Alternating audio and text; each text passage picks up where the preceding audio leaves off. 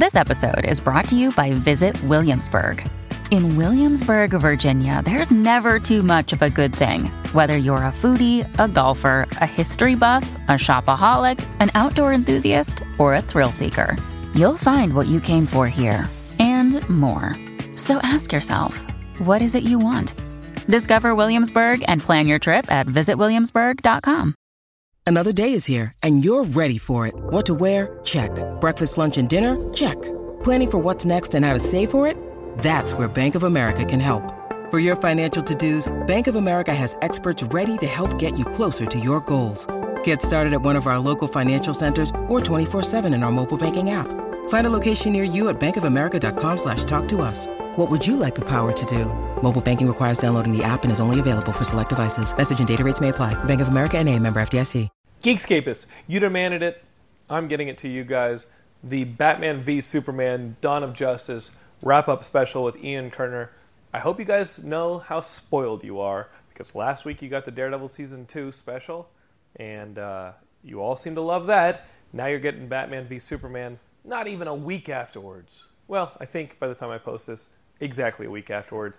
But this movie, there's a ton to talk about. And as I was watching this movie with Ian, I'm thinking, damn, there's a lot to talk about. And if the week since has been any evidence, hell yes, there's been a lot to talk about. On top of this podcast, there's also, I went and was a guest on the Unpopular Kids, which is a show over there. I think it spawned out of like the Smosh guys.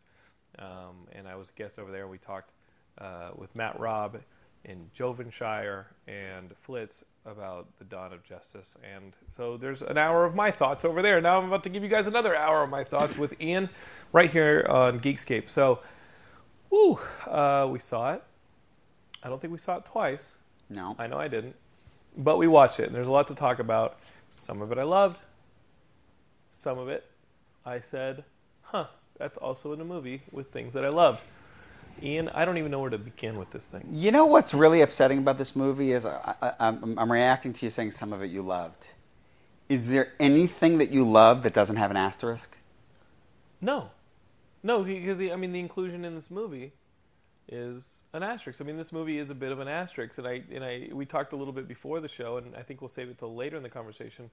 With as much critical, I don't even know what you want to say about this, but as much critical attention that this movie has gotten, how does Warner Brothers and DC Entertainment course correct from here? Because the train has left the station. The announcements have been made. Justice League shoots in 2 weeks. How do you course correct from here? Because although the thing is making a ton of box office dollars, it's obvious that the critics and the fans are, again, critical of this movie. Well, I mean, look, first of all, you course correct by getting rid of Snyder.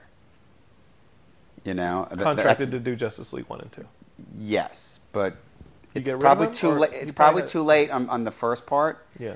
The second part, you could phase him out. He'll still be involved. These aren't movies that you're shooting at the same time?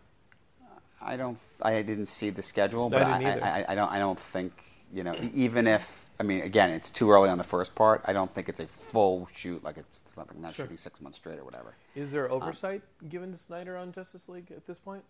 Knowing that you can't stop the movie, he's going to start shooting. Is there oversight? I think there has to be. I think there should be. Mm-hmm. Obviously, there's been, I shouldn't say obviously. There's a lot of conversation about what that 3-hour cut is. Of this film. You know? I heard there was a 6-hour cut. Yes, I've heard that also. It's interesting because I want to see the 3-hour cut. When we talk about blaming Snyder, there's some stuff that he just did that's full-on just bad. And there's aspects of this movie that I blame Snyder mostly for things about like how the movie flows. You know, things that are missing that, you know, it just doesn't progress well. I might tick you off, or you might think I'm crazy, but I kind of want to see the 6-hour version. I've had two friends. I would watch it. You know, we went to WonderCon this weekend, and I had a conversation with friends, one of which they said, hey, I think this movie needed a longer running time to deal with, I guess, like, just how oblique the plot was. And the first 2/3 of the movie play like it's just a hodgepodge of stuff. Right. Here's something with that. It's like from the get-go, I went, oh, Batman v Superman, that's how you're going to start Batman. I was like, that's kind of a problem. Right. Like, I understand there have been multiple Batman movies and all that, but they're forcing their universe too quickly. And you and I have talked about this before, this idea that, you know, Marvel developed it and everyone had their single movies and then they did it. And DC's kind of going, shit, we got to catch up to Marvel. Let's just do it and then we'll figure it out, you know, later. And that's, it's apparent. Well, the other argument I have about this is goes back to that first 2/3 of the movie and just how overcomplicated it is. There's a 90-minute version of this movie that I think is pretty good. Okay. Where the plot line, which is basically, and guys, there are going to be spoilers all over this podcast. Sorry I didn't tell you that, but you should have known because that's what the Ian Kerner specials are for. Right. It's a recap. Every piece of it. I think the overcomplication of the first 2/3 of this movie, at its core, this is still a movie where Lex tricks Superman and Batman into fighting each other.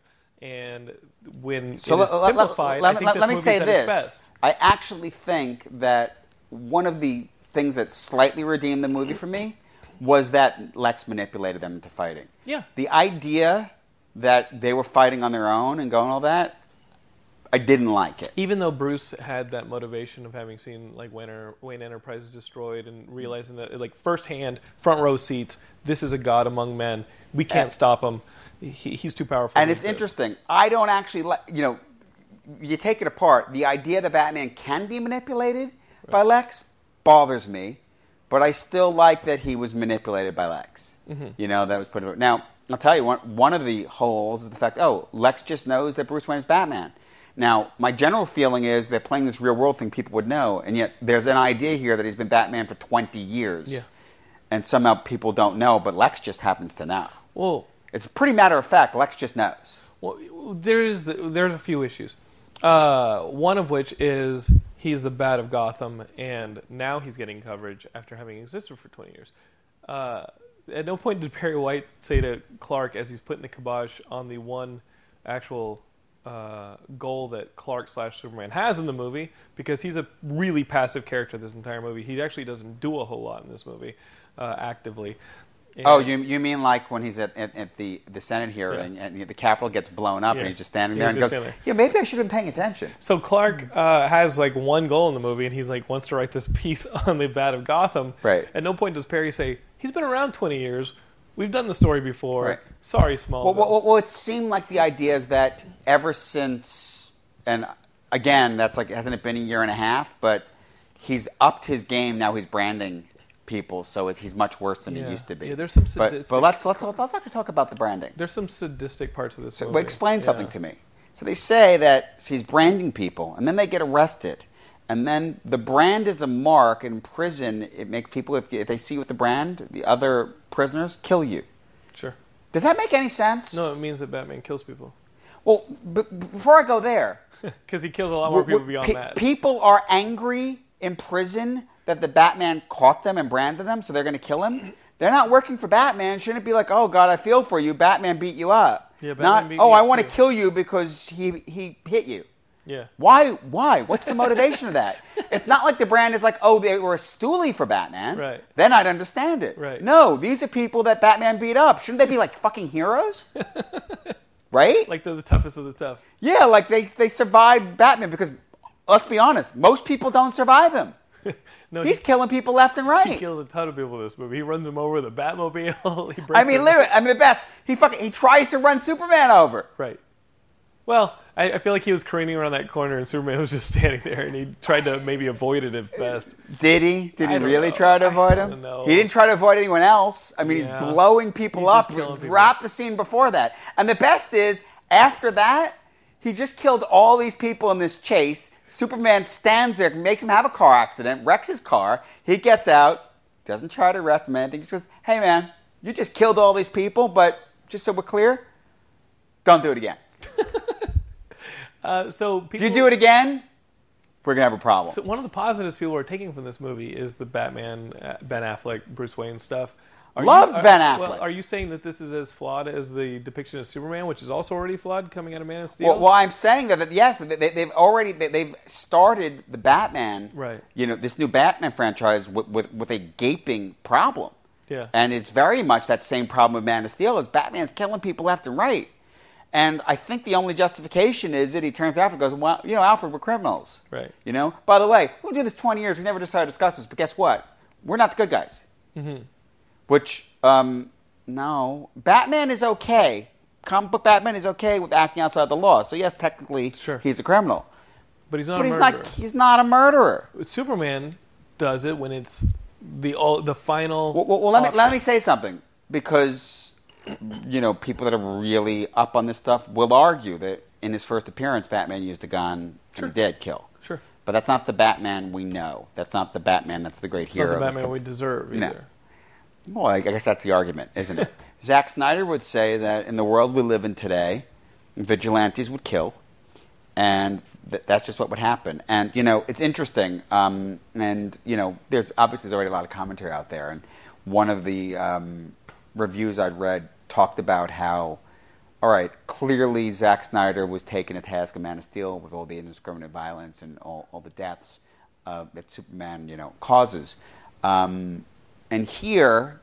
there's an attempt to avoid it. It's not completely successful, but what stuck with me in one of the reviews was this idea, but it's sort of like he's doing it, you know, under protest. Mm-hmm. Like, all right, I'm not going to show him killing a lot of people, but I actually think he should be, you know? And I'm going to re-show you guys the destruction of Metropolis. So he throws that back in and goes, yeah, see that? Remember that? You guys said I can't do this again, but fuck you, I'm just going to show it to you again. So I'm going to show it actually was worse than you thought. Yeah. We're actually going to see a shot of a guy on the phone with Bruce Wayne praying to God as he gets disintegrated by heat vision. Well, no, wait.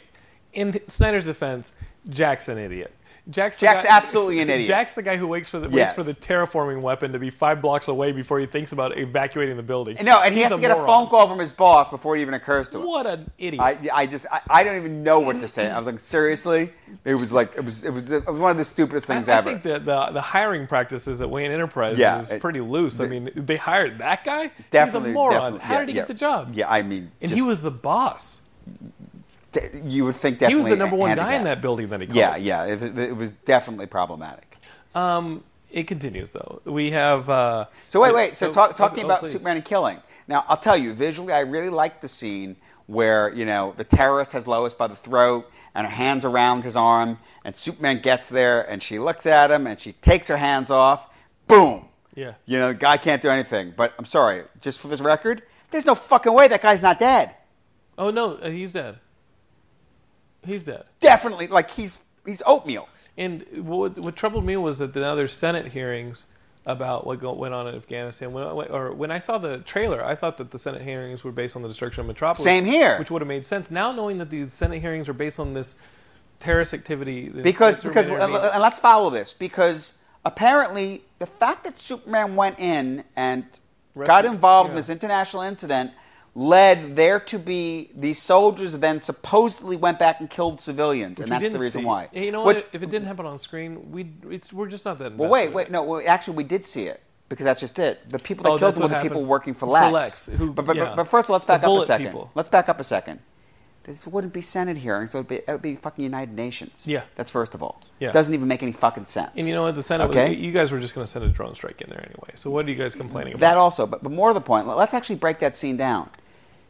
Does it make any sense at all that Lex was doing that because his big plan was to make Superman look bad? So here's something I thought about in the movie. I thought it was testing the waters that if you had Lois, if the equation that Lex was trying to figure out was Lois in danger, Superman. I didn't think he was trying to. I don't agree. Now I know how to catch. I think he supposedly already knew that, but he could have known that because he watched the old shows and movies, you know. But again, I think that was supposed to be a given. But that's what he's going to come for her. He's testing the water as if everyone knows. That's what I'm saying. He's testing the water so later when he pushes her off the building, he knows that Superman will come. Does that make sense? It does. I understand it. That's an interesting argument. I think it's a convoluted way to do it. Oh, hello. The first 2/3 of this movie is a convoluted way to do it. Well, I want to discuss Luther because in the first 2/3 of the movie, I was going like, "Oh my God, he's so two-dimensional." Like the motivation. Here's this guy who's, in a geek way, supposedly, they presented a character that's supposed to be geek charismatic, even though he was just creepy. You know, he was Edward Nigma, is what he was. He was very Edward Nigma, but it was a very Google kind of workspace kind of thing that they were going with, trying to make it very modern. But what's his motivation against Superman? Why? The guy has money, has everything else. Yes, he's working with the government, but I didn't really have a sense that, like as we've seen in other versions in the comics, in in other, like, you know, in Lois and Clark and to some extent Smallville, but like this, it's not the whole, oh my God, you got to kill the alien or the alien's taking my press, which was very prevalent in the more recent versions, you know, of comic books. And you also, do you know what I mean? Yeah, it wasn't that. But you also where's the motivation? You also have to factor in that on some level, Lex knows something about the coming of Darkseid. Well, this is what I wanted to discuss with you. Stuff, and then wait, hold on. He's putting the files together to gather the Justice League. Why would he have an investment in removing Superman from the board? Well, this is my thought, okay? And this is what I want to talk to you about, because here's the debate in my own mind. Talk to us about the geese. Yes. So here's the debate that I haven't decided yet, the answer to this. Sure. If it's not really in the movie. So the first two-thirds I'm watching this is two-dimensional. Actually, beyond two-thirds. It's not till the end of the movie when Lex makes the statement about Darkseid, which it's not clear. It's only clear to those of us who really know the comic. But it's also clear that he took these files. Yeah. And he's assembling something. Wait. There's an argument. Some people are arguing, is he talking about Darkseid or Brainiac? But I think because of the apocalypse imagery we already have, we already know where Justice League is going, he's talking about Darkseid. So the question in my mind immediately was, did he know Darkseid was coming all along? Is he a minion of Darkseid? You know, sort of like there's a character in the comics, you know, Manheim, right? Mm-hmm. And Manheim runs Intergang, and he's a minion of Darkseid. And there's a whole thing in the comics for years that Intergang was—it's like the mafia in Metropolis, but they have weapons from Apocalypse, so they can actually maybe even affect Superman, like, you know, really use strong sci-fi weapons. And so instantly, for me, I thought to myself, okay, and this is big. This is arguably a stretch, but if Lex knows about Darkseid all along, then his whole ploy to go after Superman is because he's a minion of Darkseid.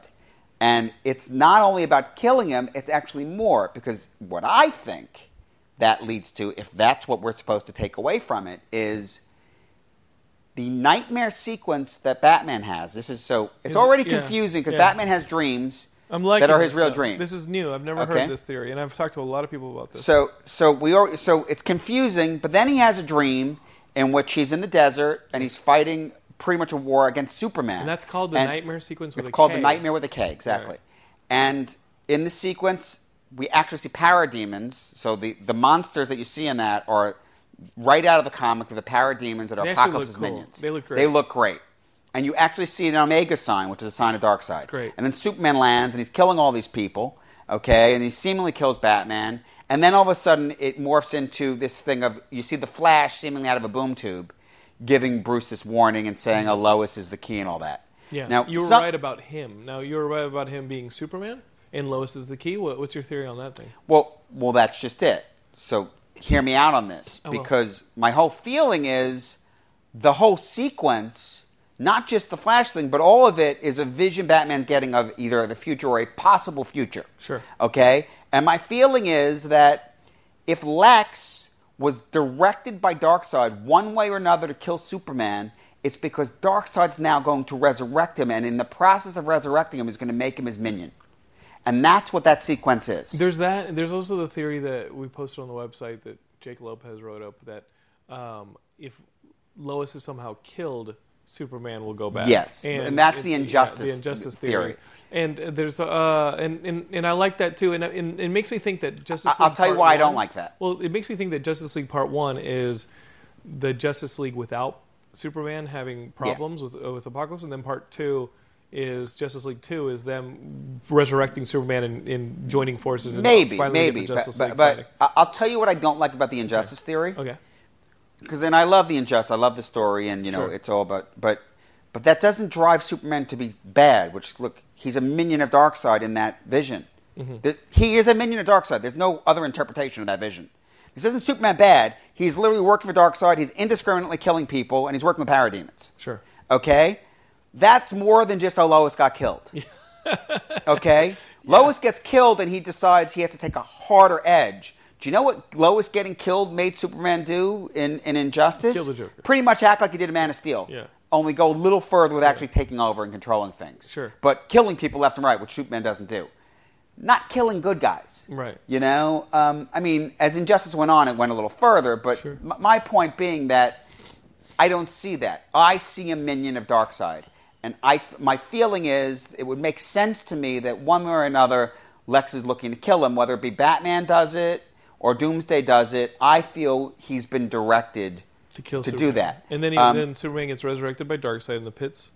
And then perhaps the resurrection process can make him a minion. And if Darkseid had that as a plan, sure, then that makes a little sense to me. Now here's maybe Lois is the key to getting him back in Justice League Part 2. That's what I think. And then all of a sudden now we have our Justice League. We can go kick some ass. Okay. I think something like that. So, I also think that Lois is the key because it's about Luthor and what Lois knows, what Lois has been piecing together. Well, that's that. Can we talk about that storyline? Because that storyline was kind of dumb. So it was one of the least satisfying.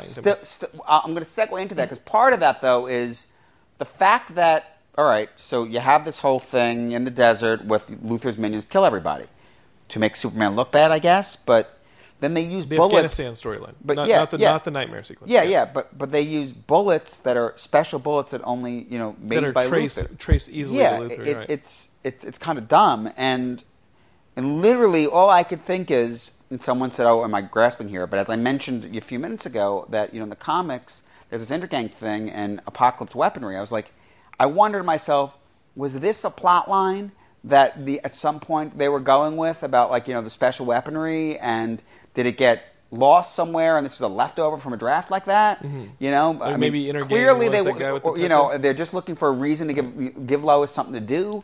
Right. I really think this movie, way too much of this movie, is just setup. My favorite is that Lois recognizes him from Afghanistan because he's got the tattoo. That one, I'm just going to call him Intergang guy.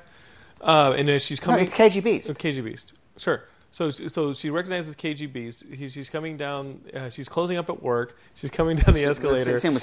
And she goes, "Don't I recognize you? If you recognize him from when you were kidnapped in Afghanistan, you don't approach him." No. She goes, "Wait, do I recognize you?" I was like, yeah, for all the wrong reasons. I got an idea. Let's start a conversation. Let's start a conversation with the guy. Hey. I know you. You're the guy that almost killed me. Did we go to college together? Right. Totally stupid. So I have a big that was problem. Him in the credits, KG Beast? That's Anatoly. Sure. I didn't. You're more versed than I am. That's great.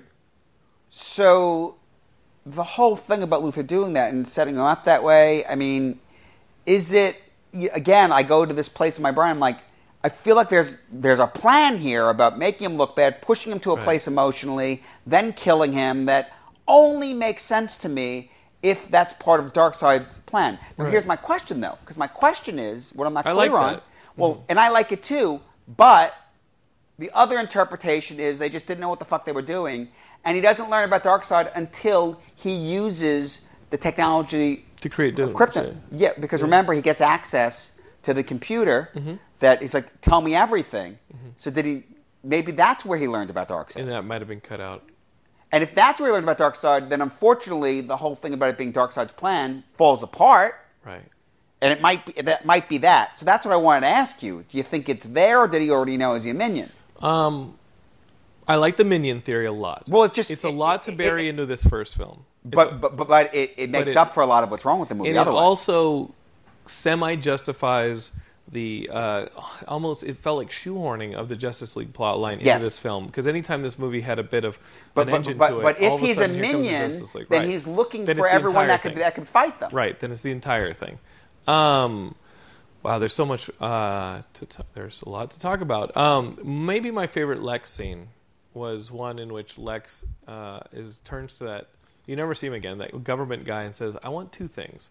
I want access to the Kryptonian body, and I want access to the Kryptonian ship." And as soon as he said those things, I turned to Laura and I go, "In exchange for nothing." Not blowing him up. The only thing that guy got was a Jolly Rancher. Right. I feel like there's a deleted scene after the credits where that guy's like on the best island. We're like totally set up and it's like paid for by LexCorp. And he's like, thanks. Because that wasn't satisfied at all. Because you know what's missing? Because it's like an all-star Superman when they come to him. It's almost like, hey, guess what? Well, there are versions of this kind of idea out there in comics, in movies and television shows. So we'll just suggest the idea, and that's good enough. Sure. Again, this is what I'm saying is wrong with the movie. It's like the movie on its own doesn't really stand. Even the ideas I'm throwing out there, only because I have the knowledge I do, can I even remotely grasp any of that. Yeah, and you're like, it's not on screen. It's just maybe suggested. You're doing 50% of the work here. Yeah, I'm doing a lot of work here. Here's a piece of math for you. And the scene that I did not need to see was Superman having sex with Lois in the bathtub. Like, I feel like that's, no one needs to see that. Well, I just feel like that's not, you know, I'm all for sex, but this movie made a huge amount of money over the weekend. I feel like it would have made more if the stuff in it would have been kid-friendly. I feel like if kids would have been able to go to this movie... Oh, come on, dude. That's the least of what's not kid-friendly in the movie. Right. But what I'm saying is, just on a character level, I don't think that Kent's raised someone who's just going to... Like, within 10 minutes of a movie, Superman's having sex. And here's an even bigger problem with Superman having sex with Lois so early in the movie. We learn later on, and this is just math, guys, human plus Kryptonian DNA equals doomsday. So 9 months later... Lois is going to have herself a little doomsday. No, I don't agree with that assessment. They're going to have a doomsday baby, Ian. It's fact. I think the idea there, and it was a nod to Bizarro in the comics. Sure. You know, but although even that, it's silly, but it's just the idea. Lex was creating a monster and just threw a little of his DNA in as part of the creating the monster thing. No, making a doomsday. But, I'm kidding. No, he was making a doomsday. That was the plan, but he just... But Lois is going to have a doomsday baby. I mean, to be perfectly honest, the whole Lex throwing his DNA in doesn't even mean anything, because what is it really adding to it? I have some problems with Lex's immediate ownership of that ship, because he fakes himself as Zod with the fingerprints. You would think that the ship's a little smarter than that, right? Well, yeah, because then it immediately recognizes him as Lex and lets him do whatever he wants. The deleted scene I think that may have been shot was, I'm Zod, the ship recognizes me as Zod, turn over ownership of the ship to Lex Luthor, and then from there on we're good. My favorite scene on the ship was Superman saving Lex. When it's Doomsday immediately is birthed and attacks Lex, and Superman stops him. I thought that was cool. And now you can't call that a scene; it's a moment. I know, but now Geekscapist, you actually have proof that Superman saves people. And that's it. Well, and also the Jesus thing, you know. After the South flight. America thing is one thing, but I never actually saw him save anybody from that flood. Yeah, he just floated there. And here's the thing with the montage. It kind of reminded me of like the old Super Dickory, you know? That thing. It's like, hey, you guys are like really in deep shit there. I'm just going to float here and look at you. I think the movie talks. The movie mentions Superman saving cats from a tree. This character would have been helped immensely from that. And this is a character who... I'm all for the journey of finding himself. I'm all for Superman who has doubts. I'm all for that ponderous Superman. But I'm not for a non-active Superman. And when Superman actually goes for questions, we really miss the Fortress of Solitude. Instead, we get this Rocky IV up a mountain sequence where he goes and talks to his father. I don't know. I mean, that's a Fortress of Solitude scene where he goes and talks to Jor-El. I agree. I have zero idea what was going on. I guess super LSD. He's talking to his dead father. He had a spirit journey. I don't know what the hell was going on there. But and once again, we really needed that Fortress of Solitude. Yeah. And by the way, and once again, we get the, just like in Man of Steel, this time a bit from his father, but then from his mother, it's pretty much, you know what? Fuck everybody. Do what you want. You know, be the man you want to be. I laughed, and our friend Justin and I were talking about this, and we said how, you know what? With all these people critical of me, my mother would be saying, hey, fuck all those people. They don't deserve you. And Justin said, yeah, my mother would too. But not Martha Kent. No, you know that's not how he was raised. It's like no, you're better than everyone else, and you're not doing this for the glad handing. You're doing this because people. you have a bigger role. So we were talking about kind of how circuitous and unclear Lex's motivation was. If his motivation was to make Superman look bad, he did not succeed in the blowing up of the Senate building because everybody immediately blamed it on Lex. And blamed it on an explosion. Well, they didn't blame it on Lex. That's also the other problem. It was in Lex's... It was in the wheelchair that Lex gave the guy, but no one actually pointed it out. Well, they did say that...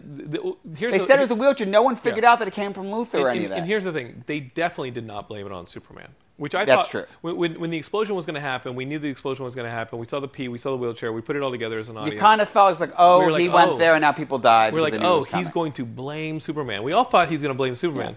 Nobody blames Superman. It didn't really play that way. It just felt unmotivated and on a few levels. Which again brings me back to it's manipulating him emotionally. Right. It's taking him to a place I think that's fine, to make him susceptible. But I think the movie gets stronger if you manipulate them both emotionally and physically. Agreed. If you really put him in a corner. And this movie did not put him in a corner. So here's a question I have for you. So when he kidnaps Ma Kent, why does he not just shoot his arms off? Why didn't he just be like, you know what, I'm actually going to do Lex? Because you can't. Here's the problem with making a Superman that kills in Man of Steel and making a Superman that is on the, that level. I think the good Superman who does not kill, unless you're Zod, and there's no choice. I like that choice. A Superman who will use killing as his last resort wouldn't kill Lex if Lex blackmails and gives him the rapey pictures of Ma Kent. The rapey pictures of Ma Kent I didn't need to see. But he's got Ma Kent. He says, you're going to fight the bat in 30 minutes. He's going to be dead, or you're never going to see Ma Kent again, right? That blackmail doesn't work on the Superman that has been established in this DC universe. The Superman that's been established in this DC universe picks Lex up and says, no, what I'm actually going to do is I'm going to fly you around the city as fast as possible until we find my mom, and every 30 seconds I'm removing a body part. Like, you can't blackmail that Superman. He's too... He's too mean. Yeah. He's not wholesome. He's not going to go for that. He's not going to go for that. And the fact that you were able to act I'm just going to go and do what you want. You know, now you're just going to troll me? No. Yeah, I agree with you. He's not going to do that. He's going to be like, really, that's what you're going to do? He would literally like, pull a finger off. Yeah, the problem is in the establishment of that character from Man of Steel. It's like, uh-oh, you guys put him in a, you guys wrote him into this, and that scene does not work because of the character you created. Yeah. I'm going to kill all of you. It's like, no, this is what's actually going to happen. You're not getting on that helicopter because, helicopter exploded. You're next. Show me where my fucking mom is. Right. You know, and if Batman can just call Alfred and find the warehouse, you think Superman and his X-ray vision zipping around the city can't find it in within 5 seconds? I'll give you one better. After he saves Lois, there's way too much conversation. Mm-hmm. Like he lays her down, yeah. Yeah, this Superman, Lex Luthor should have been dead long before he had a chance to even mention anything about his mother. Right. Should have already been dead. Right. In this and what we've seen before. Well, while we have amazing heroes, I do like the plot point where Doomsday lands on a, and they said it many times, they said it at least twice, he's on Stryker's Island, it's completely evacuated, and Batman goes, the spear's the key to killing him. I'm going to lead him to Gotham. Right. When everyone in the theater is thinking, oh, you're going to go get the spear and come back with it. Right. Nope, I'm going to lead him to populated Gotham. Well, fuck Gotham. Not a nice place. Yeah, Batman hates Gotham is what I'm thinking for this movie. I was like, Gotham's a shithole. He actually hates Gotham. Yeah. Why? He's just there to beat people up. He doesn't actually want to save the city. He wants it to be a cesspool so that he can keep... Doomsday is what Gotham deserves.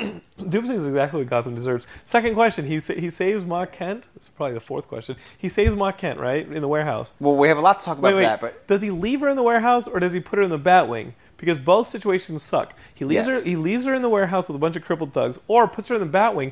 Never has a scene of dropping her off, and during the entire Doomsday fight, she's trying to get her her belt buckle off. Right. You know what I mean? I just wanted to during the Doomsday fight, I wanted to cut to the Batwing, which was crashed, and be like, I'm just trying to get my belt buckle off. I'm pretty sure she's okay if you left her in the warehouse because those guys are more than crippled. Most of them are dead. Okay, but let's back up a second. One of them starts to wake up, and she's back up a second. Explain something to me. I can't. I cannot. I'll try. So Luthor sends Superman to fight Batman, thinking he's going to get killed. At the same time, he activates Doomsday. If Batman had killed Superman, what would have happened? Fucked. City of fucked. So all I have, again, if that was Darkseid telling him to do it, maybe it's okay if Doomsday just wrecks the fucking planet. Because that's good enough for Apocalypse. Right. Do you think Lex, at the end of the movie when he goes to jail, did Lex go to jail for the bullet scenario? Did he go to jail for Doomsday scenario? What did they pin on Lex? It's a really good question. Because I don't think they managed to pin the bullet. Or what about the Capitol? Right. You know, not clear. What is clear is that you're not allowed to have hair in that jail. No, which is not what they do in jail. Yeah. I really wanted the frying of Lex's hair to come during the birth of Doomsday. Yeah. Like you have all this electricity going on. That would have been great. Crazy shit. This creature is birthed, and all of a sudden this energy's unleashed. See, from the get-go, I was hoping it was going to be a wig, like in the Donners. The Gene Hackman one, yeah. No, I think frying Lex's hair in the birth of Doomsday would have been great. Kind of cool, yeah. Yeah. It's these little miss. And actually, what it should have been is while he's doing it, Superman should have blown. Some flames or something out, and it should have lit his hair on fire, and it should have blamed him, because that's the actual origin in the classic comics of Superboy. Well, I'm not convinced Superman has his freeze breath in this universe. He never used it in Man of Steel, and when Batman was hitting him with kryptonite perfume bombs, like, that would have been an easy solution. Yeah, perhaps. So the freeze breath. So I'm not really confident that there's an established freeze breath here. So there is in Supergirl, which is a different universe within this multiverse, but not in the Man of Steel. So we have to say, because it's amazing we're this far into this, and we haven't even mentioned the best thing about the movie. Wonder Woman. Yeah. Yeah, when she showed up, it just... Gal Gadot is fantastic, and it really injected that. When she shows up in that last fight scene, it injects everything you wanted in this movie back into this movie. And your wife, Laura, was so angry because every single time she came onto screen, I was like, "Oh my god!" She wasn't angry because every time, guys, listen. I needed Laura between me and Ian because Ian would have been talking to me throughout the movie. But every time Gal Gadot showed up in this movie, Ian just went, "Oh." She wasn't angry. She was kind of sad. Whatever. Dude, she was so amazing. Ian, Laura has single friends. I got it. Okay. She's worried about you. I'm fine. She's this eligible bachelor next to her. I'm fine, man. I'm fine. He's masturbating in the middle of a movie theater. Well, not quite. But anyway. and not without good reason. She was awesome. She was the best part of the movie. Just amazing. And when she shows up in the fight scene, you're totally into it. And, well, that's the thing. I think immediately when the movie ended, we looked at each other and we went, wow, as soon as that moment happens, it doesn't matter that you saw it over and over again in the trailer and all that. That shot of the three of them together is fucking awesome. Yeah. And it's a crime. You know, people talking that it made so much money, but it didn't.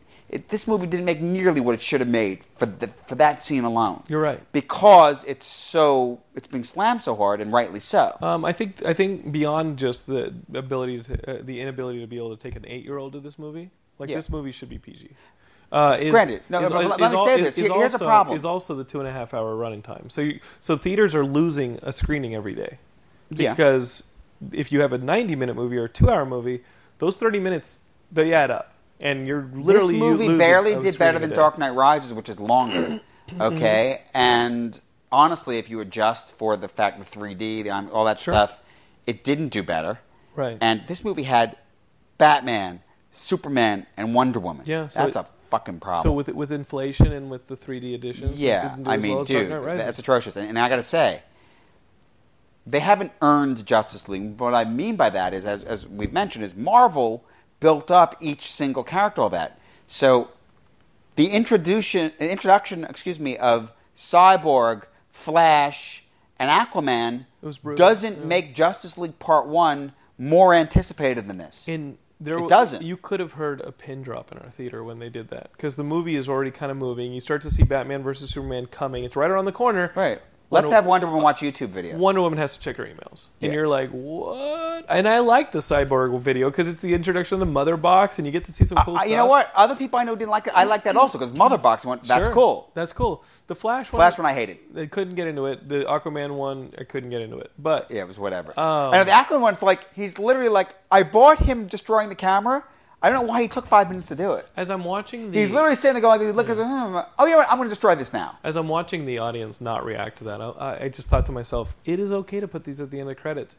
Guys, the entire structure of what you guys are trying to do is already... But it didn't work because you had to have it earlier for Batman and have his cryptic comment to Wonder Woman. I get it. No, I get it. It's, I think, just those... As if you didn't have enough pacing issues from the... really kind of vague plot. It's the overcomplicated plot. As if those didn't already give you vague. Like you literally stopped your movie to do this. I agree. The one thing, again, speaking of Wonder Woman, the one thing the movie did well is it set up, a little bit of a nod to and a suggestion that things go badly in the Wonder Woman movie. Sure. And I want to see that Wonder Woman movie. They smartly did. Yeah. Yeah, but I'm saying, they show a picture. You actually see Steve Trevor in the picture. Into it. Yeah. Excited for that. I was excited for that movie just because... And what I'm more excited about this movie now is I hope it's clear. I hope it's got a singular protagonist. Mm-hmm. I hope it just goes back to basics and it does the goal. It does the job, because this movie is one or two revisions and really cleanups from being a very clear movie where Lex tricks Superman into fighting Batman. And we all leave happy. I'm not... No, you're right. There are things, and it makes me wonder about the 3-hour version. There are things in this movie that go, the things about the motivations and all that, it feels like it shouldn't have been hard to make this stuff work. I don't subscribe to the theory that you can't do all these things in one movie. I don't. I agree with you. You could have. Because people are like, oh, they should have done what Marvel did and introduced the characters one at a time, individually, and then brought them together. I don't agree with that. And whether or not Warner Brothers and DC Entertainment was reacting to what Marvel had already been doing over years is not a part of this. It's irrelevant. The truth is, they made a Man of Steel movie, and the framework was already faulty. The foundation was already a bit faulty, based on that character being the things. That, I mean, God, if he had been a wholesome Superman from Kansas raised, mm-hmm. when you put him up against Batman, mm-hmm. the dichotomy, I mean, just the juxtaposition, right. would have, just on a visual level, would have been amazing. You don't have a sense that the things he's bitching about, it's like he seems like kind of a fucking hypocrite, right? Yeah, it's like, well, when Batman going after Superman, if Superman represents the light and all this wholesomeness, and he's actually wearing a light blue uniform, mm-hmm. and mm-hmm. Somebody who's positive, you really see the shadow that is Batman as a complete juxtaposition. It's very powerful imagery. It's very powerful storytelling. We don't get that because Superman has been painted in such muted colors. So I think that that you can make this movie and introduce, in a very close storyline similar to this one, you can introduce Batman, Superman, and Wonder Woman concurrently and lead them off into a Justice League movie. This movie is just covered in a lot of extra stuff. It's tough. Did it bother you that? Right away, Clark Kent and Bruce Wayne meet. Clark knows instantly because he could hear Batman talking to Alfred. Sure. So he knows he's Batman. Sure. Like, he knows instantly. I like that. That was hilarious. I chuckled. But we actually don't get any Batman recognizing who Clark is. And here's the issue. Which I guess is like, because he's nobody, so it doesn't matter. Well, here's the issue. On the podcast that I did Monday, we realized that Batman is like should actually be a better detective than Lois is a reporter, right? And it goes back to the problem that Lois and Clark live together, because Batman should easily surmise that Clark is Superman, right? Mm-hmm. And I think he does in the movie. I think Batman figures out that Superman and Clark are the same person. Clark having the same address as Lois is also a major problem, because they live together. They shouldn't, but they do in this film. Just the fact that Clark is back up a second. If Batman knows Superman is Clark Kent, he should then be enough of a detective to realize Clark's mom's name is also Martha. Yes. So it shouldn't be the giant surprise. It shouldn't be, shock, and it shouldn't be the thing that ends the fight. But taking this even further, at the end of Man of Steel, I mean, one of the big things is that it's everyone knows. They know where the ship came from. I mean, like, who doesn't know? First of all, there's nobody in Smallville that doesn't know that Clark Kent is Superman. Because of that fight. Because of the fight, because they literally say, after he saves everyone, with the Sears, in the Sears or the IHOP. Yeah, after the whole thing about saving them, the school bus. Sure. Clark's done lots of things like this. Right. Like, they know, and then suddenly here's Superman, who looks exactly like Clark Kent, that they all fucking know. It's not like you have like what John Byrne did in the Man of Steel miniseries where he was blurring his face. He's not. Well, here's it's not Superman. Even that. You don't even have. I mean, what I love the most is Frank Quitely's Clark Kent. I love it's Morrison. Well, Quietly drew, but Morrison's idea. And I agree with you. Makes him. No one ever did that, and it was brilliant. And it really is the Christopher Reeve thing too, because it's a different physicality. It's a different person. And that's really where in this movie... Let's explain this better. We see it in Superman 2 in the movie that when he takes... The glasses are off and he takes off the suit and you see he's wearing the Superman outfit. He stands up tall. Yeah. And in the comic that we're referring to, basically... He's dopey. He's hunched over. He does it at a level using his superpowers, his muscle, to a way that he's completely changed his whole posture and everything in such a way that he loses 3 inches. He even makes his face more pudgy. Like he might resemble Superman a little bit, but it's not clearly Superman. And on screen is where I miss the dopey Clark the most, because he visually has to be different, especially if he's working amongst a bunch of investigative reporters like Perry White, and having people. Know that Superman. By the way, not to go on a frolic here, but that was actually great in the Supergirl episode. that just aired. Did you watch it yet? This is the one I didn't air because, listen to this, my DVR didn't record the last two Supergirls, so I've been watching them on the CBS site. Yes, you have to wait. And the one that I haven't watched is just this past one where we get the Martian Manhunter stuff. And I can't fucking wait for the Manhunter episode. It's good. But I have to get Laura to sit in front of the laptop with me and watch the Manhunter episode. Then I can watch the Flash episode. Okay. All right, then I won't say more. But what I'm saying, there's a scene that I'm reminded of. But anyway. But what I'm saying is there's a lot of problems, again, that go back to Man of Steel and the faulty foundation that was established for this universe. And I don't know how to course correct, but it does go back to just, guys, Superman's a great fucking character. And he needs to be respected and he needs to be embraced because all the answers to the problems that we're now seeing and that the critics saw all weekend, a lot of the solutions to these problems were created by ignoring who Superman was. Well, here's the thing, and I'm about to bring up another thing that really pissed me off in the movie, but Zack Snyder went into making these movies with his vision of what these should be, this whole, it's more of a real-world take, is he doesn't care. It's sort of a fuck you to those of us who have read comics for years, and he's like, it doesn't matter to him who these characters were. He's saying, you know what? In the modern world, in the real world, this is who these characters would be. Sure. And part of that statement, so they're in that Afghanistan scene, there's a CIA agent that's killed. Oh, now, I knew when I was watching the movie, because I actually knew that when I'd read about the movie before, that they cast a fan favorite character. They cast Jimmy Olsen. It was the actor, Michael Cassidy. When I saw the individual holding a camera, I knew it was Jimmy Olsen. So it turns out they killed Jimmy Olsen like instantly. And Zack Snyder's now said, well, yeah, that was a little Easter egg because for the plans for the cinematic universe that they have, they're never going to use that character. And that was actually... Well, now you don't have the option. Right. But actually, which might have been nice. But that was actually brought home to me even more because at the end of the movie, they did the exact opposite of what the comics did. They bury Clark Kent's body and Superman has an empty grave. Right. In the comics, it was the opposite. Right. And the reason this is important is because by burying Clark Kent, they can't bring him back. Right. Because however Superman gets resurrected, they buried Clark Kent. Right. There's no, in the comics, he was buried under rubble for a while and he found some cans of food, whatever, and they saved him. But they actually had a body here. Mm-hmm. So, which for me, and I've had this conversation elsewhere about other characters, the bottom line is that at the end of Man of Steel, throughout the whole movie, there was no Clark Kent as a reporter. And at the end, it's like he set up this idea, you know what, I'm going to go be a reporter because this is a good idea for me to be in touch with things.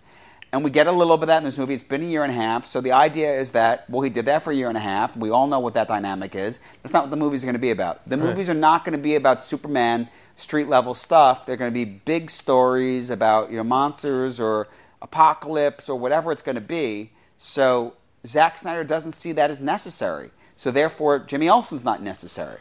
I want to see the scene where Superman has just been killed by Doomsday, but Doomsday's been defeated. Lois runs up on the body, sees Wonder Woman and Batman lowering Superman's body, and then they immediately go, where should we hide it? Where should we hide it? Because you think there weren't eyes on that giant fight sequence? Right. It was in the middle of Gotham. Maybe if it was in the middle of Striker's Island, you would have had some privacy. Right. But now you've dragged the fight to the middle of Gotham. Here's the thing. If you're going to demand realism, and I think that's a noble cause, and I think there are a couple noble causes in this movie, elevating the genre. Let's elevate the superhero genre beyond the Marvel style, and let's do our own style. I think that's great. Do your own thing. But if you demand realism from these characters, you have to make the changes that will be realistic. I mean, you can't demand realism and be like, I'm going to put them in these situations, but not have the characters act realistically by the logic that you've established and speaking realistically, I mean, literally having just reviewed the other last week, Batman's the fucking Punisher. Right. Well, in this, he's killing. He's left and right and wanton destruction. Right. While he does it. Somebody who's shaped by the murder of his family now sees murder as a solution. It's contradictory to the character on another level. Yeah. It's like someone who sees murder. The branding makes no sense. It's like, dude, you were formed by the murder of your parents, and now you are a vigilante and guns are fine. Now you're a criminal-making machine. Full-on machine guns on the Batmobile. Like, Batman hates guns. Right. Batman hates guns. Guns killed his parents, and now he's like, let's put a gun on everything I own. Everything. Let's just guns on the Batwing. Yeah. Like, it doesn't matter. In his defense, his final weapon was going to be a spear. But yeah, there's a reason Batman doesn't like guns, guys. It's in the books. It's, again, a lot of these problems can be avoided by embracing these characters, not trying to make them your own. So, they're never going to be your own, man. Somebody's going to come up in 20 years and make new versions of these movies. It's going to be theirs. Right. So these characters are bigger than you. So coming into the movie, having known Doomsday was going to be in it, I was concerned they weren't going to kill Superman. And I felt, okay. You're concerned? Or are you okay with that? No, well, if you're going to use Doomsday, you do the death of Superman. And I like the idea that, okay, let's have this redeem him. He sacrificed himself. I like that, and I like the choice. I like that, yeah. But here's what my problem with the movie: it's not earned. The government knows that Doomsday is now going to kill everyone, but I don't have a sense that the world knows. Right. Well, the government. I don't have a sense. Again, it's not. The government proliferates that information. Do they? Would they? Do we buy that? Is that the real world? The level of assumptions you have to do. Right. You have to jump. And we only make these assumptions because we know the source material. Yeah. Yeah. It's not on screen. You can't. I understand trying to. Part of me likes the movie for being that level of weirdness because here we are talking about it. Yeah. It's not simple. It's not. Okay. But I'll give you that. At the same time, this is an art house film, man. It's okay to be a little simpler. It's okay to let people know. It's okay to do things in a clear fashion. And at the end of the day, it's satisfying, which I think... And by the way, look, go back to the Donner film. I'm not saying that Lex Luthor's plan to sink California to then make a killing in real estate by having bought up all the land in the desert of Nevada. There's tons of problems in the Donner films. Yeah, I'm not saying that that's the smartest thing in the world, but okay, he's a little insane. It was smart enough for Bryan Singer to want to repeat that scheme for his movie, and it's like, oh yeah, he's got another real estate scheme. Again, we know that's silly, but I just don't see the motivations. I don't get it. Again, the word is oblique. It's like, we can't Holly Hunter was good, but where the hell did that go? Sure. And a lot of people talk about, the whole thing about the urine jar. Like, I guess that's supposed to be some comedy here. Yeah, it was. Nice way to say, hey, guess what? Boom. You know who drank the pee? We did. The audience. I want to love this movie, and I sat down in the seat. This isn't confirmation bias. I think this movie's also suffering, in its defense, I think this movie's also suffering a lot from confirmation bias because so many people love the Marvel movies, and they need the horse race of Marvel versus DC. People... I want all these movies. Same to be good. Here. I didn't feel that way at all. I wanted Wolverine 3 to be good. I wanted all this stuff to be good. I paid for the Fantastic Four movie. I want all these movies to be good. No, you didn't. I paid for Josh Trank's Fantastic Four. No, I took you. Thank you. But you wanted that movie to be good, and you wanted me to want that movie to be good. Yeah. So but thank you. You were mad at me for taking you, and you bitched about it, and I said, yeah, but I paid for it. Ian, I think you're thinking about somebody else. No, I actually technically I didn't pay for it. I had tickets from when I had bought previous tickets. We went to the ArcLight, which you and Justin. But you knew I was going to see the movie. And I knew I was going to see the movie because I needed those answers. Yes, but you didn't pay for it, so fuck it. But I still wanted, in paying for it with 2 hours of my life, I still want these movies to be good. Yes, that's fair. I don't think, I do not like the horse race. I don't like people going... No, when I hear negative reviews, I don't really want to hear them. I want to go see for myself. And I don't like people going into a Batman vs. Superman movie saying, I'm going to hate it already because it's not... Marvel. I agree with you completely. I think that's horrible. I think I want every DC movie to be great. Sure. The confirmation bias, I think, really worked against this movie early on. You can tell with Rotten Tomatoes, when right out of the gate, the audience reviews were bad. And I'm like, wait, you haven't even seen the movie yet. Wait, I think both of us came out of the movie going, after hearing what we heard, we liked it better than we thought we would. I definitely liked this movie better than I thought I would. And a lot of people I know, people that aren't huge fanboys, are liking it. And I like that. I know that I think Miles Hubbard, one of our Geekscapists, he posted on Facebook. He's like, I don't see the big deal. That movie was fine. And at the same time, I don't think our education's tripping us up on this. It's a convoluted film. So you asked, how do they course correct? Yeah, how do they course correct? I mean, I think a big problem is, and you related to it with Man of Steel, is that they've now established a Batman that kills. Yeah.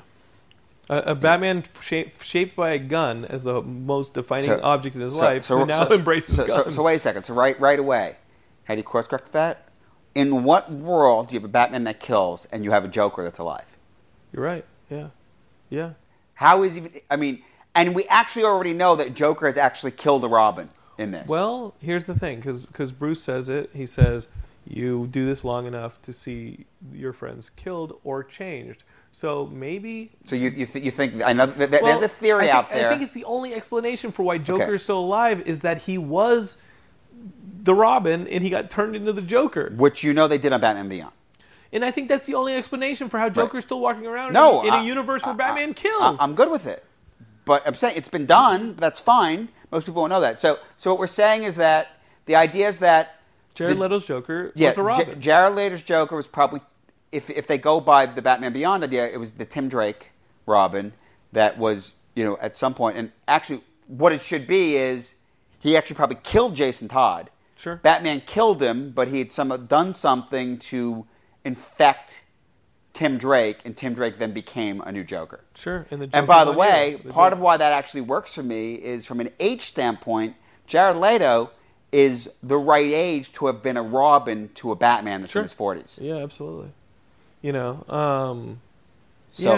like that. There's a lot to talk about. I know, in the analysis from the Suicide Squad photos and all that, it actually looks like he may have some wounds on him. Sure. I like that idea a lot. There's a lot of stuff in there. We have a burned to a husk Wayne Manor. Yeah. So there's a lot of stuff for us to see still. Yeah. So look, you know what? Ben Affleck Batman. It's not something I'm way in. Yeah. I'm excited for that movie. But how do you course correct him? Because you saw the news that Ben Affleck has a script. Yeah. And that's just it. Is it a course correct, or do we have to just accept that Batman kills? My problem with that is, as much as any vigilante, there's no version of a Batman that kills so indiscriminately that the police aren't completely after. Right. That's sort of my problem with that. Yeah, and Commissioner Gordon's definitely not going to coexist. Or actually, maybe I'm wrong. Maybe this really just is. It's the Punisher. Right. The idea of, in Ennis's run on the Punisher, there was a point of the Punisher. Cops aren't really trying to get him. And you think Commissioner Gordon can publicly work alongside that individual? Not publicly. Right. But publicly enough to put a giant fucking lamp in the sky for the entire city to see? I agree with you completely. I don't buy it. Hey, citizens of Gotham, rest easy. This lamp signifies that we're letting the murderer out again. Right. Come on. He's the fucking boogeyman. It's a faulty foundation. It's tough, man. It's tough. I agree. It's very tough. Who do you choose to reboot this entire universe in 10 years? Well, listen, I'm kidding. Yeah, there's not really a conversation about rebooting at this point. But we're talking about course correction. How do you think you course correct Justice League? Well, and by the way... And does the death of Superman allow you to actually do Superman properly when you resurrect him?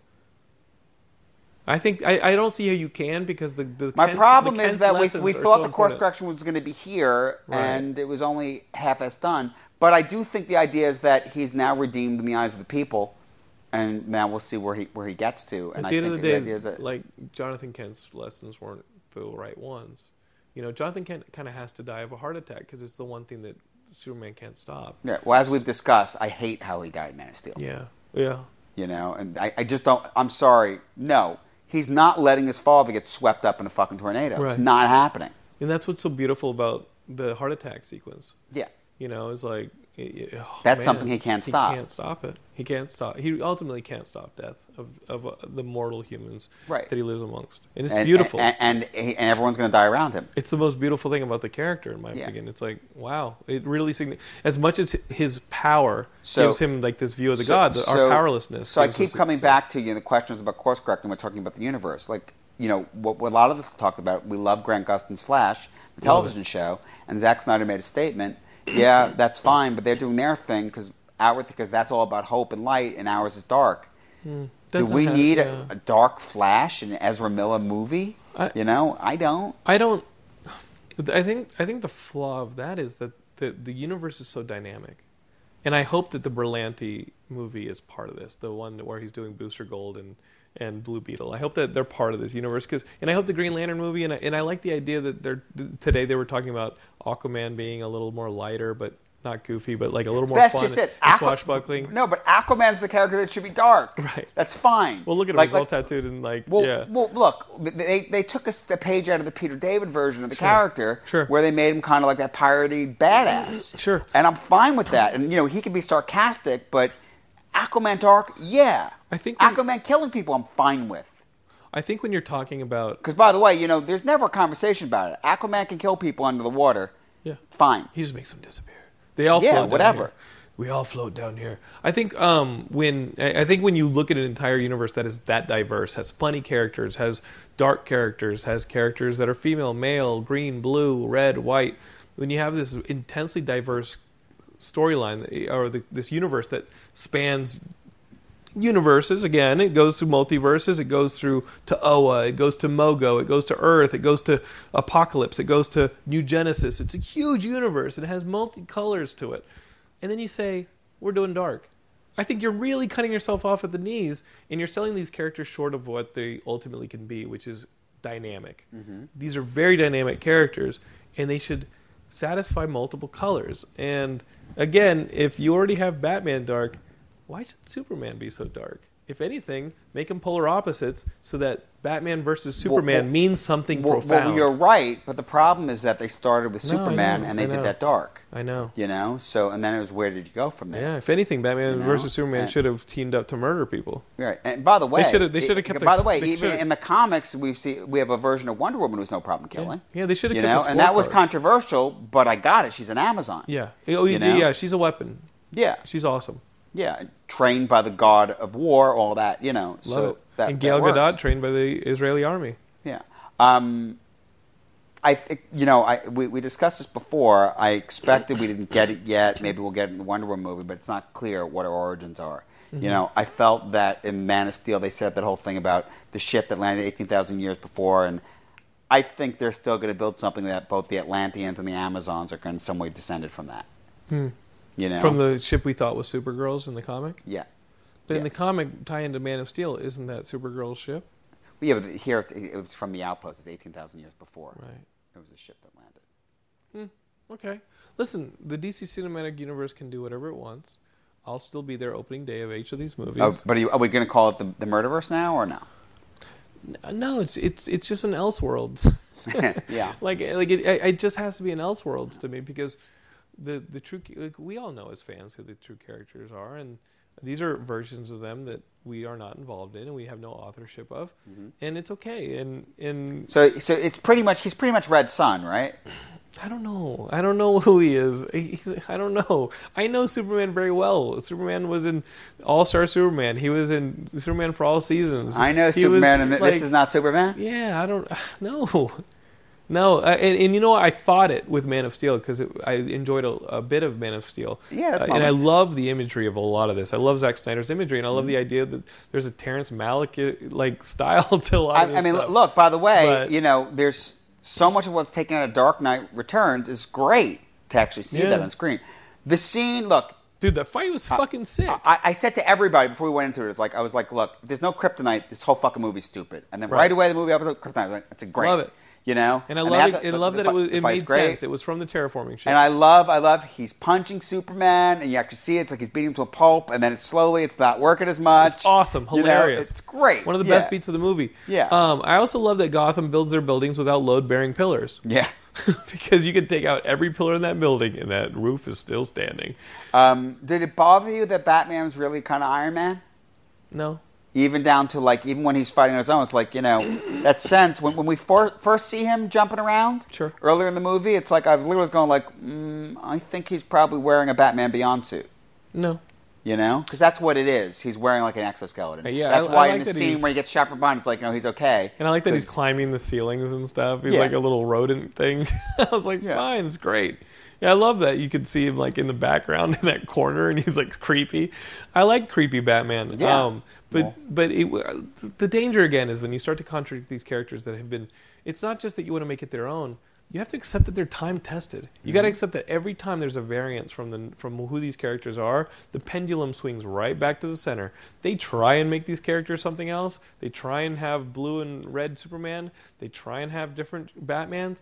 These things swing right back to the center. Hey, water seeks its level, and these strong, well-defined, time-tested characters come right back to who they are, and you have to accept them and embrace them and make the movies from them as your foundation, or else you're going to run right into these problems on story and character level. You know, as comic book fans, what we often see is they turn and make these movies and make certain changes, and those movies end up influencing the comics. And thank God what we're getting rebirth. Yeah. You know, not with the Batman, but a lot of this. I'm excited about it. A lot of this take on Superman and Man of Steel was sort of set up in the New 52. Yeah. And that's something lacking. And our expectation of rebirth, which is imminent and 2 months away in the comics, is that they're getting back to the basics of what these characters really are. Let's put some underwear back on Batman. Let's put some underwear back on Superman. Are we getting that? I don't know. The underwear. Well, sure. You saw the designs that came out of WonderCon. We put them up on the website. There's some characters. Jim Lee did a pretty good lineup. Yeah, of all the different characters. I mean, clearly we're getting Kid Flash. Yeah, which is good. And, I love the different sizes. Of the characters. And we're getting Greg Rucka back on Wonder Woman, which should be great. I'm excited. I don't know if it's a hard reboot as much as it's a soft reboot. I hear it's a soft reboot. I think it'll be a few things, but I'm excited also for a lot. You know what? At the end of the day, guys, just tell really good stories. Yeah. I don't think this is a horse race. If the studios have fallen into a horse race, I think it's tragic because you're immediately pulling out the assembly line to try and make these opening weekends, and the characters suffer. Just tell good stories. So we keep coming back to that question of can they course correct? Well, they can, as you said, if they tell good stories. They think it through. If there's not a million holes in the movie, because unfortunately, I feel like that movie was just let's just throw a bunch of money in this and just do some big scenes. And it's the criticism that Zack Snyder's gotten for a long time, which is he's a video director. He makes big splashy scenes, but they make any sense. I like Zack Snyder. I like his visuals. I like the epic nature of what he does. I liked Watchmen. I liked Watchmen. I thought he fixed Watchmen's ending.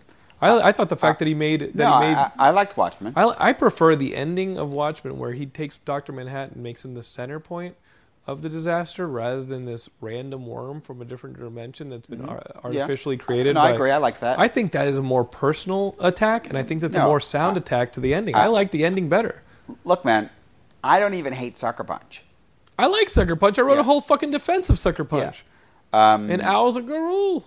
But these two movies are very flawed. Yeah. Well, and I think at the core of the problem is he's trying way too hard to make this his own and say in the real world, this person kills and all that. And again, he's defending it. Like, don't fight Superman. Me. Superman will fight. Superman will win every fight. He made a statement. He compared this movie to The Force Awakens and saying, the First Order killed the planet. What does that have to do with this? No. The statement isn't there's too much death in the movie. It's who does it. Yeah. Yeah. The First Order is the bad guys. They're the bad guys. We're not going to be mad if Lex Luthor kills people or Doomsday kills people. Lex Luthor should kill people. Yeah. And then he shoves a Jolly Rancher in their corpse. But what you don't see Jedi killing people left and right indiscriminately for no fucking reason. No, although, if you did, I wouldn't have a problem with that because they're Jedi. They're not Superman. That's a fan film. The Jedi killing a bunch of people. No, yeah. When Anakin did it in Episode 2, when he slaughtered the young, all the sand people, even that children. Was bad. And it was supposed to be bad. Yes. Yeah. I only saw Episode 2 once. Okay. It's brutal. But I think there really needs to be a recalibration of our assessments of these characters. What are they purely and clearly, and then let's tell the stories from there. These are very simple characters, and again, they're time-tested. You let them guide you. I'm looking forward in Justice League. I'm looking forward to Flash vibrating people into things so they explode. No, I'm looking forward. Same thing. I'm looking forward to Cyborg using a sonic disruptor to make heads explode. No, Aquaman's going to skewer everybody. Just kebab the shit out of people, like seven because people. I'm saying that's what we have to look forward to, right? No. Is that not what's going to happen? I don't want it. Well, if they're parademons, sure. But yeah, it's... Wonder Woman needs to use that lasso to decapitate people. I want to make movies. You know what? The sad thing is I was at WonderCon this weekend. I was at WonderCon. I know. And I'm sitting there in a conversation about this very subject. And you and Justin and you guys had just started... There was a conversation on our emails going back and forth about how much this movie made. And I read it out loud to the person I was conversing with, and I said, now imagine if that 8-year-old kid over there could have gone to see this movie. No, listen, I have other friends who have been talking about the take in this movie, and everyone's talking, it made so much money. It didn't. This movie should have broken 200 easy. And I'm sorry, but it's not a good thing. I know I'm naive, but if you take on a movie like Superman or Batman, if you take on a superhero movie, you're taking on the responsibility to make a movie that should be something that when kids watch it, yeah, they they learn what's right and what's wrong. And it should be clear, and it should be inspiring for them, and they should leave the theater saying, okay, tomorrow in the schoolyard, when the bully starts bullying people, I'm going to do something about it, right, and I'm going to be a better person throughout my life. I'm going to live my life by a positive standpoint. Do kids watch this movie and go like... Kids can't watch this movie. Right, I'm saying, do toys get sold from this movie? Do kids, want to be Superman? Dude, I got... Batman? General Mills sent me 6 boxes of breakfast cereal to promote this movie. Did you see that picture of me? Of, like, my driveway? They sent me a Batman mask, Superman Clark Kent glasses. Last week. So you finished the cereal already? Dude, I've been eating cereal all fucking week. But they sent me all this Batman stuff. And each of these boxes of... I should have brought them to you because I have all these comics now. Inside of each of these cereal boxes for kids. I mean, it's Trix. Trix is for kids. Trix is for kids. I should not have even eaten this. Yeah. Silly Rabbit. Yeah, there are comic books inside of them that I flip through them and I'm like, no, this is for kids. Like, this is for kids. And they're sitting there being like, no, we're going to justify Superman killing because the bad guys in the Star Wars movie fucking exploded people. Dude, quit trying to what is it? Quit trying to stay up with the Joneses. What's the term? Keeping up with the Joneses. Keeping up with the Joneses. Quit trying to keep up with the Joneses and tell a Superman story, tell a Batman story, tell a Wonder Woman story. Just tell these stories, and trust me, they will come, and the box office will rise, and the kids will come to the theater, and they'll buy the toys, and they'll eat the cereal, and their teeth will fall out, and they'll just want more and more because we were those kids, and we do not have to age out of this. We will still enjoy that PG. Let me say this, and we know this even when they did the big crossover of Marvel and DC. It's Superman has the ideals that Captain America has. Sure. Well, Captain America, those ideals played great on the screen. Yeah. I mean, I actually loved the first Avenger. Yeah. You know, general fans that aren't comic fans didn't love it as much, but it was great war movie, all that. It's got some pacing stuff. Still, I love that movie. Yeah, I love that movie. And then Winter Soldier, we all know, Winter Soldier's a masterpiece. Also pacing issues. And I'm so excited for Civil War. I like the off movies that Marvel does. I love Guardians and I love Ant-Man. But, no shit. But I love them because they color the universe. Uh-huh. And obviously I think Daredevil's the best thing Marvel's ever done. No question. Again, it goes back to this idea that Marvel isn't just one thing. That universe they're creating isn't just dark. It's not just bright. And that doesn't all have the same flavor. It's incredibly dynamic. And DC's is potentially more dynamic because we're dealing with gods. Well, let me say this. Suicide Squad. Very excited. All of my issues with this, you could take the tone of this and put that in Suicide Squad, and I'm fine with it. Yeah, because they should be killing them left and right. And I think we're going to get a lot of humor in that movie that is lacking in these two movies. I hope so. I'm very excited. But they're not Zack Snyder. I think that movie's going to be awesome. I'm really excited for it. And I'm excited that Affleck's in it. I'm excited somebody in a bat suit's in it. I'm not sure it's Ben Affleck because I think it's a flashback sequence where he's on the car arresting Joker and Harley. Yeah. I think it's the flashback to Harley getting arrested, and I think Joker sells her out. Okay. I think it's a car chase sequence. I think Batman jumps in the car. Yeah. And it's the end of the road, and Harley goes to jail, and I think that's her introduction to getting in jail. That's my theory, because there's no actual confirmation that Affleck was on the set of Suicide Squad, but there was definitely publicized pictures of a Batman actor riding around in those. I'm pretty sure it's Affleck. Sure, Affleck or no Affleck, I think it's a flashback. That being said, if it's not a flashback, whatever it is, IMDb is actually listing him as Bruce Wayne. Let's do it. They also had Doug Jones as the Riddler in Christopher Nolan's third Batman movie for a while, so I'm not going to go by it. Dude, I just met with a manager. IMDb said that I have a manager. He goes, so you have a manager? And I was like, what? Not that guy. No, I'm not saying they're not inaccurate sometimes. Yeah, it's Wikipedia. So, I'm excited for that movie. Yeah. If it's got a comic book character in it, I'm pretty excited for it. Yeah, I feel the same way. I go to all of them. I just said, of course I was going to go. Dude, I'm excited for Riverdale. I'm excited for an Archie series. I'm excited for Riverdale, too. Riverdale's going to be good. Dude, I think the Mark Waid Archie series is amazing. Yeah. But again, we're getting off topic. And, someone I know said, you always go off on these these little hello, detours. Welcome to Geekscape. Nice to meet you. Come on and stay for a while. I made a point of saying I would say something about it. But not that because I cared. But this movie's flawed. It doesn't mean I think people shouldn't see it. That's your final thought? Look, as I said, I want to really highlight that we all when it got to that point, the big fight with Wonder Woman, Batman, Superman fighting Doomsday. It rock and rolled, baby. We were way into it, and the whole theater was into it and cheering. It rocked. And I do like that Superman sacrifices himself and consciously knows that he's going to sacrifice himself. Yes. And you know what? If Lois had drowned, I blame that on Batman for not going to get the spear himself. Yes. But you know, and people are like, why didn't Superman just give the spear to Wonder Woman? She's as strong. And I was like, because then Wonder Woman would have died.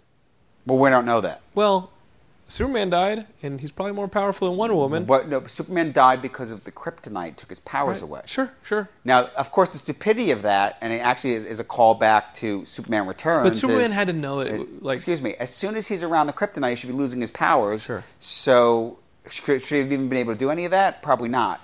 But the point is that Superman, it was Superman's bag, and he was going to carry it. Yes. It was his responsibility. He was going to see it through. And Batman couldn't have done it, and we're not sure if Wonder Woman could have done it. So it's the most noble. We don't know if she'd be affected by the kryptonite. I love that moment. Yeah. I love it. Me too. And we get that nod to Death of Superman with her cradling him. So I agree with you. And I'm looking forward to these next few movies. So here's the other thing. You talked about you were bothered by the sex scene. But for me, there was some talk early on that this movie, as it was being developed, that it wasn't Man of Steel 2, but it very much is. Yeah. And whether they needed to show the sex scene or not, but yeah, but it's very much. It's 18 months later, but this is completely Man of Steel 2. Yeah, this is fully a sequel, and what they did there is they demonstrated they're completely involved.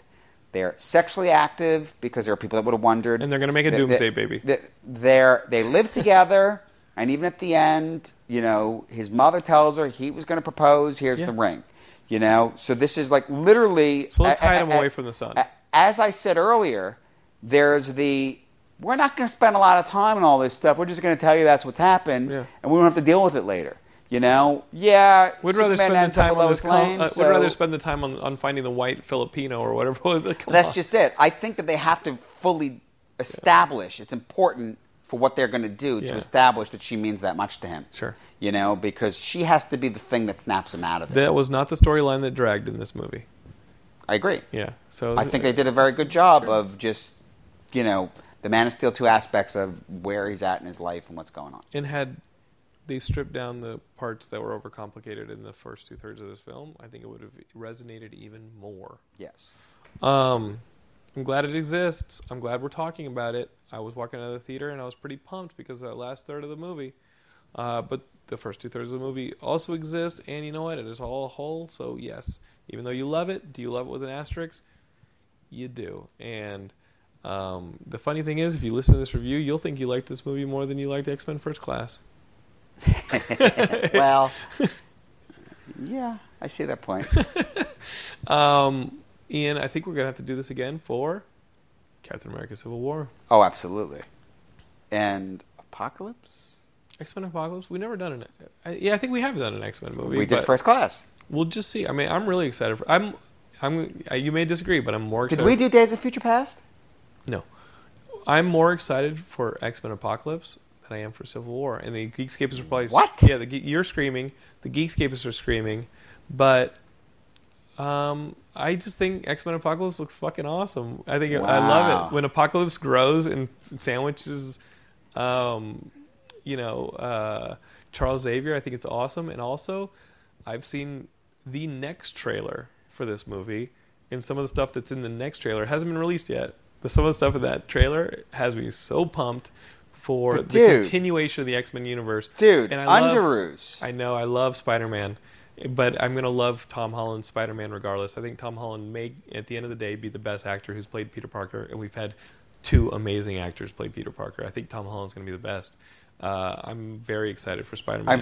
Just that juxtaposition was so awesome. But I'm worried about the overcrowding in that film. And I'm the dissenting voice that thinks A Winter Soldier was too long and too much of a weird plot for its own good. And it's a spy movie, and I really like Winter Soldier. I think it's fucking awesome. But again, I'm excited more by the off movies than by the mainstream movies. I think I can't wait for Guardians 2, and bring me that Ant-Man and the Wasp tomorrow. Bring it, bring it, and bring Black Panther and Miss Marvel. I'm excited. Ian, Doctor Strange, dude, so excited for Doctor Strange. The weirder it gets, the better, as far as I'm concerned. Just paint with all the colors available to you, Marvel and DC and Valiant, because you guys have a movie universe coming too. Can't wait for that. Geekscapists, thanks for listening. Ian, thanks for chatting with me. Sure. Dude, are you going to see this movie again? You're waiting for the R-rated cut? I thought that was the R-rated cut. You going to see this movie again in theaters? I don't know. Okay. But I definitely am looking forward to the R-rated cut. That was the R-rated cut. Well, he has sex within 10 minutes of the movie. Now yes. You get to see it. I don't need that. All right, man. Geekscapists, we'll see you guys next week on the main show. Bye.